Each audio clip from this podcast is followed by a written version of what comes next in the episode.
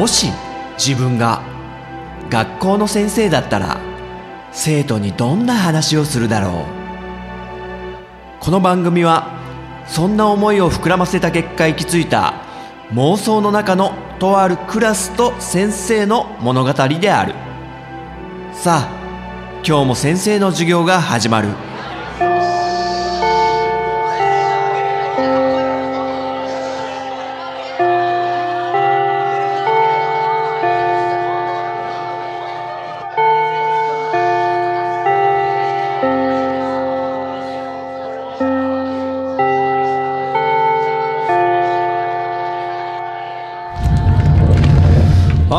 みんな席ついて。はいはいあんまあガタガタ。あんま埃を回せるとほら。あ鼻がムズムズしてくるから先生。花粉症きついから。ちょっと。あくちゅんくちゅんって。矢沢のねくしゃみはねかわいいね。あ何？あみんなの前だからこうやってるって。あ椎名バラしちゃダメだよそういうの。友達同士の。弟たちの前では矢沢もっと。男勝りな感じなの？そうなの？あそういう感じでね、もう2017年も3月になっちゃったよ。早いね。もう少ししたら、あれですよ。4月ですよ。まあ当たり前なんだけど。あ、そうそう。先生実はね、2月にね、沖縄行ってきたのよ。まあ、その細かい話はまた機会があればしよしようかなと思ってんだけど、沖縄ね、2月の初旬に行って、もう桜が咲いていたっていうね。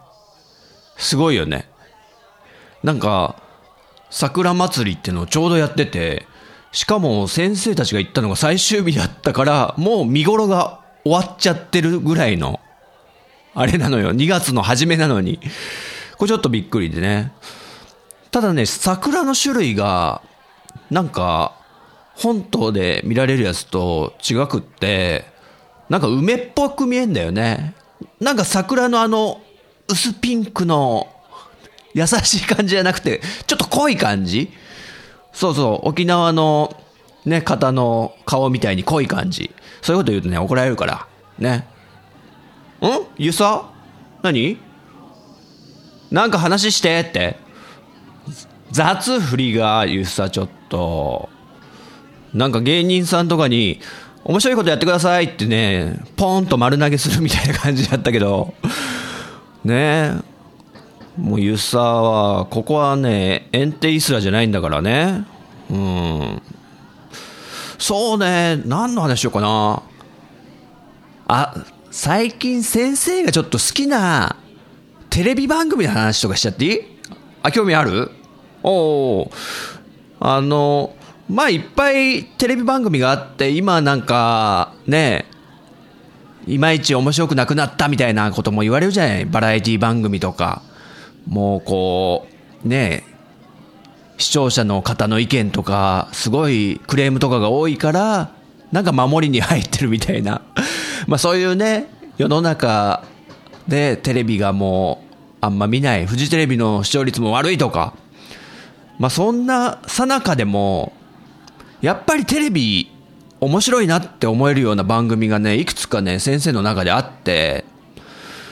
じゃあちょっと行ってみようかな。まずね、えー、マツコ有吉の怒り浸透って、これは有名だと思うんだけど、ね、あの、芸人の有吉さんとマツコ・デラックスの二人が、視聴者からなんか送られてくる怒りのお便り。例えば最近なんかラーメン屋の行列が長すぎて、なんか話題になりすぎてなんか並ぶのめんどくさくありませんか？みたいな、例えばですよ。そういうのが投稿できて、まあ有吉さんとマツコさんがぐだぐだ喋るんだけど、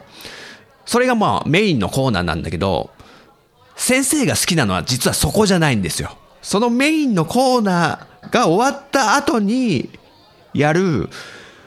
記憶調査委員会ってのがあるのね。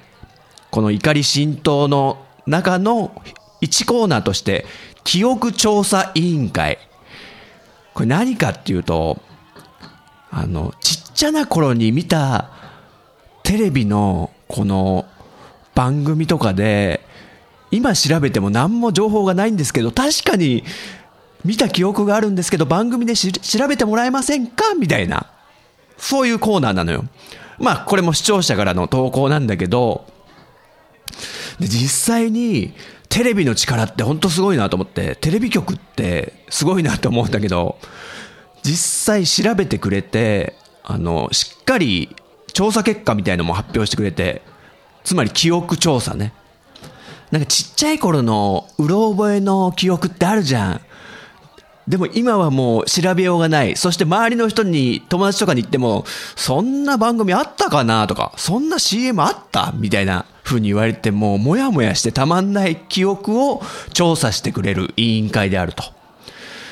で、3、40代、あと50代ぐらいの人とかもよくね、お便りしてきて調査するんだけど、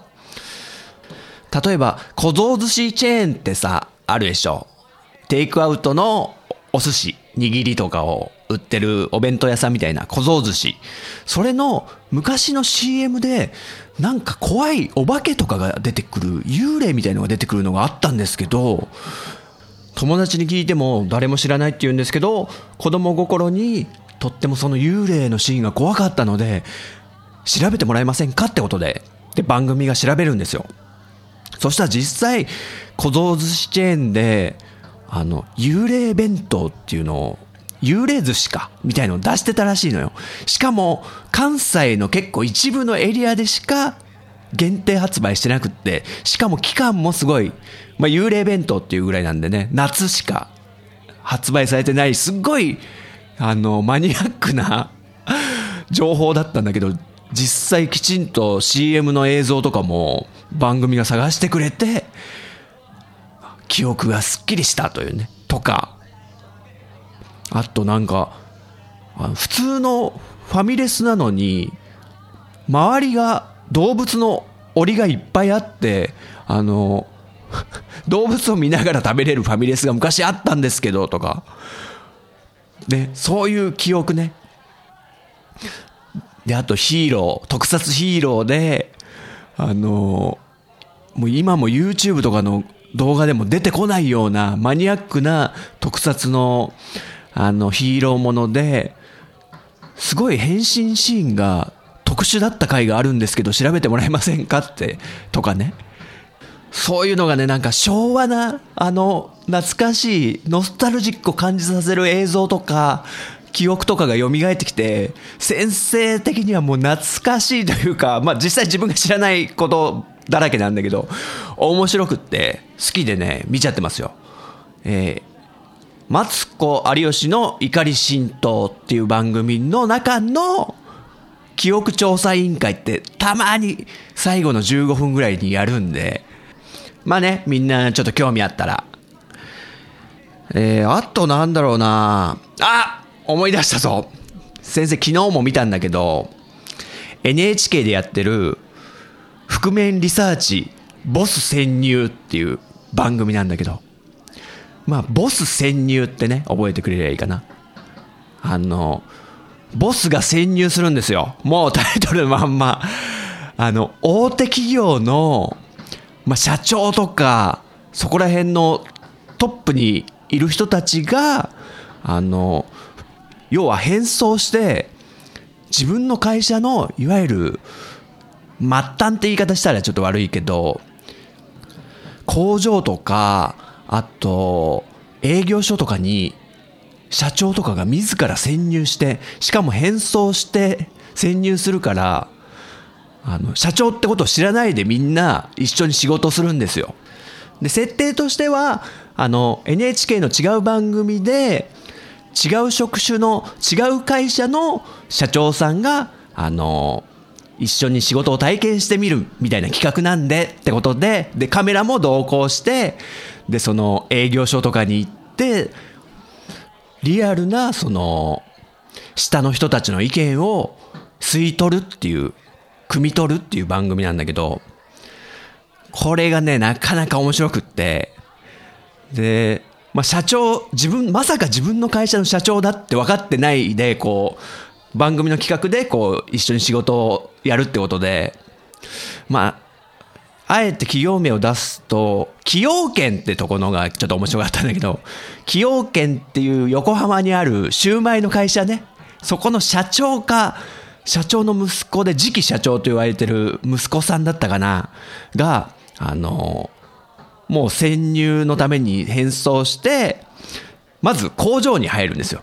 シューマイなんで下の下請けの工場があって実際あのねシューマイを箱詰めしてる人とかいるわけじゃないですか。でシューマイ弁当を作るためにもう LINE みたいな作業があってでそこにあのボスも潜入して実際にもうシューマイを詰めたりするんですけどまあ当たり前ですけど初めてやる仕事なんで全然ボス使えないんですよ。でも一緒にこうね周りのおばちゃんとかがここはこうやると早いんですよとか教えてくれたりしてうわこれは大変な作業ですねってボスがあもうこんなことやってくれてるんだなっていつも自分はもうね上の立場でそんな工場なんかほとんど目もくれてなかったけどみたいな新しい発見とかがあったり。でその工場の崎陽軒のシューマイのお弁当を作ってる工場で働いてるのは外人さんが多いと。で、フィリピンの方だったかな？忘れちゃったな。フィリピンかブラジルかちょっと忘れちゃったんだけど。で、その女性の方々が働いてて、で、一緒に食事、ね、休憩、ボスも一緒にお昼食べるって時になって食堂があるんですけど、何人かの外人さんが食事食べてないんですよ。あれ皆さんどうしたんですか？って聞いたら実はあのお弁当本当は持ってきたいんですけどあの前に禁止になってしまってつって。えお弁当禁止ですか？って。それは食中毒とかが出ちゃまずいから外から持ち込んだ、えー、食物というか食事は絶対に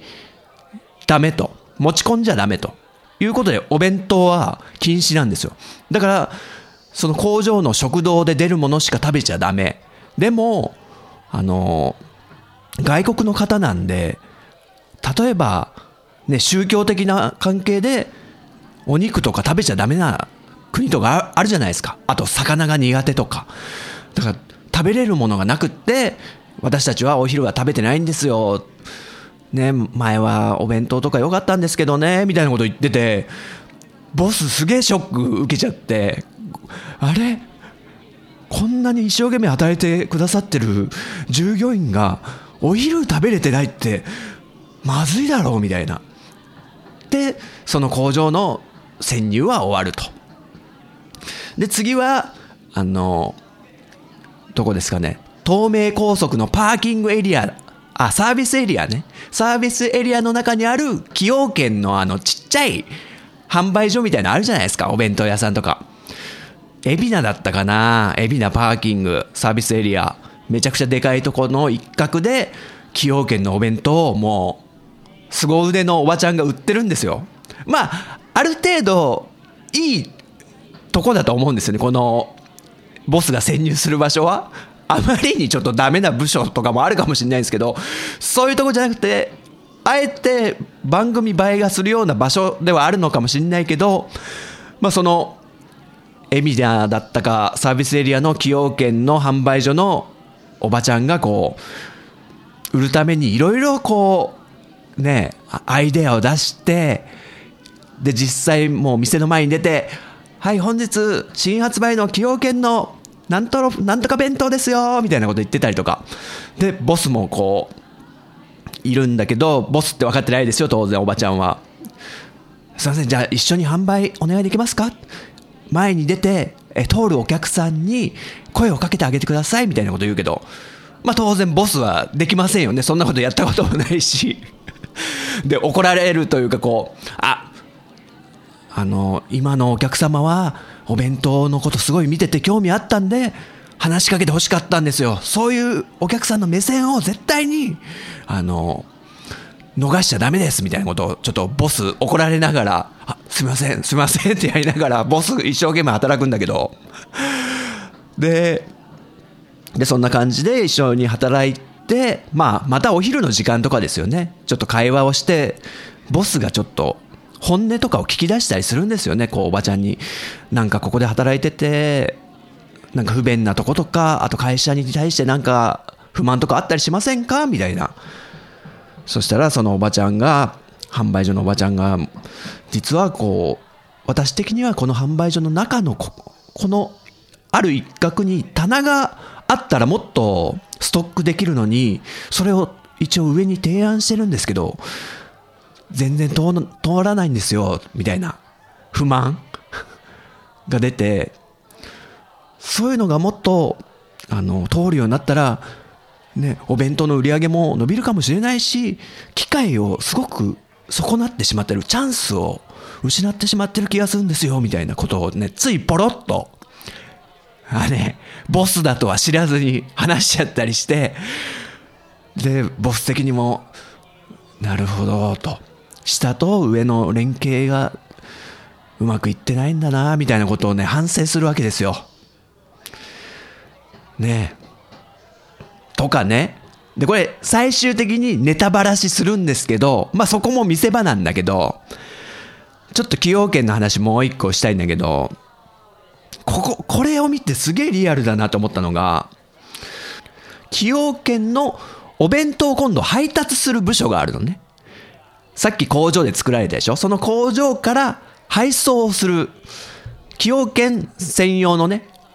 配送車があって、いろんなところに届けると。まあその、さっき言った、ね、海老名のサービスエリアとかもそうだけど、いろんなとこに崎陽軒っていうのはもうすごいチェーン展開してるんで、そこにお弁当を配達する、今度配送車の方々ね、配送する方々の、もう結構年配でベテランの50歳ぐらいのおじさんだったかな。その方にボスがちょっと潜入して、よろしくお願いしますって言うんだけど、これリアルでしたよ。最初お願いしますって言うんだけど、そのおじさんが、ちょっと勘弁してくださいよって言って、社長の息子さんじゃないですかっつって。バレちゃったのよ。変装してるのに。でも、ね、リアルでしょ？バレちゃったっていう。変装が。で、でも、あの、みんなにちょっと聞こえないように、ちょっと番組の趣旨を説明して、実は、あの、こう、普段は言えないようなことを聞き出したくって、で、実際のリアルな現場を見たくって、こう、潜入ということでやらせてもらってるんですけど、なんとか今日一日一緒に仕事をさせていただけないですかね？つって。あ、そういうことなんですね。わかりました。じゃあ僕の仕事見てくださいって言って、配送車のね、横に助手席に乗って、ボスが、まあいろいろぐるぐる回るんですけど、これもね、大変な仕事で、ねなかなかお弁当が指定の時間に届けられないとか、まあいろいろあるんですけど、まあそれはそれで現場を見れたってことでいいんだけど、その50代のおじさんが、まあその、えー、いわゆる配送所の一番ベテランの人で、まあリーダー格の人なんだけど、その方がちょっと悲痛な訴えをこう、ボスにしてくるんですよ。実は、あの、うちの若いもんが、配送センターにいる若いもんが、すごいできる奴らばっかなんですよ。社長。でももう、5年、6年働いてるのに、社員に登用されてないんです。それがもう、いたたまれなくて、なんとかお願いできないですかねで、ちょっともう、その50代のおじさんが涙ながらに、もう、社長に、ボスに直訴するっていうね、そんなシーンもあったりして、で、潜入が終わると。で、最後、その、まあ、4箇所ぐらいに潜入するんですけど、ボスが。その潜入した指導してくれた人たちを集めて本社に来てもらって。でもうそこで、えー、一室でバラすんですよ。実は先日あの海老名のサービスエリアで一緒に働かせてもらった。はい。一緒に働きましたねっつって。実は私、え、社長の息子で専務をやってます。なんとかです。みたいなこと言ってえーみたいな。下の従業員の方々がえー、すみませんでした。失礼なことしませんでしたかね？みたいな。このネタバレの瞬間がまた面白くって。で実際あの現場に潜入していろいろ感じたこととか改善点を実際ボスはあの本社に持ち帰って検討しました、えー、そしてまず海老名のサービスエリアのそのおばちゃんの棚の案はもうすぐに準備しますと。そしてこの販売のあの技が素晴らしかったのでその各サービスエリアを指導するあの強化委員会を設立しますのでそこの代表になってもらえませんかみたいな話になったりとかあとさっき涙ながらに配送センターの50代の方が言ってた社員投与してあげてくださいと。下の子たちをみたいな。それもボスはもう重く受け止めてもうすぐに実施しますのでって約束をしたりとか。あとお弁当工場ね。崎陽軒のお弁当の工場で働いてた女性の方々がお弁当持ち込みできないからお昼も食べれないみたいなね。食堂に自分たちが食べられるものがないっていうのももうこれもすぐ改善しますと。食堂で働いてるあの各国の国の方々の食べやすいメニューを考案しました。なのでこれから美味しいお昼食べてまた会社のために働いていただきたいと思いますみたいな。でもねちょっといい話じゃないですかこれ。ボスが自ら潜入して改善していくと。まあちょっとできすぎてる感はあるかなみたいのもあるんだけど、先生はね、こういう番組好きでね、ボス潜入。これね、興味あったら見てほしいな結構ね、感動しちゃうんだよね。うるうるしちゃう。だって、普段そんな社長が見てくれることなんかないじゃないですか、こう。やっぱ自分が頑張ってるのを誰かに見てもらえるって、すごい喜びだと思うんですよ。で、それが、なんか、いまいち、誰も見てくんなかったり評価されなかったりして、だんだんやっぱ、やる気落としてって、サボったりとか ねそういうことになってくとかあるから、素敵な番組だなと思って、これは毎週金曜日にえー、夜10時にね、NHK でやってるんで、覆面リサーチ、ボス潜入。面白いっす。あれ ?20 分ぐらい話して2つしか紹介してないね。もっとあるんだけど、まあ、それまたの機会ってことでね。はい、じゃあやろうか、授業。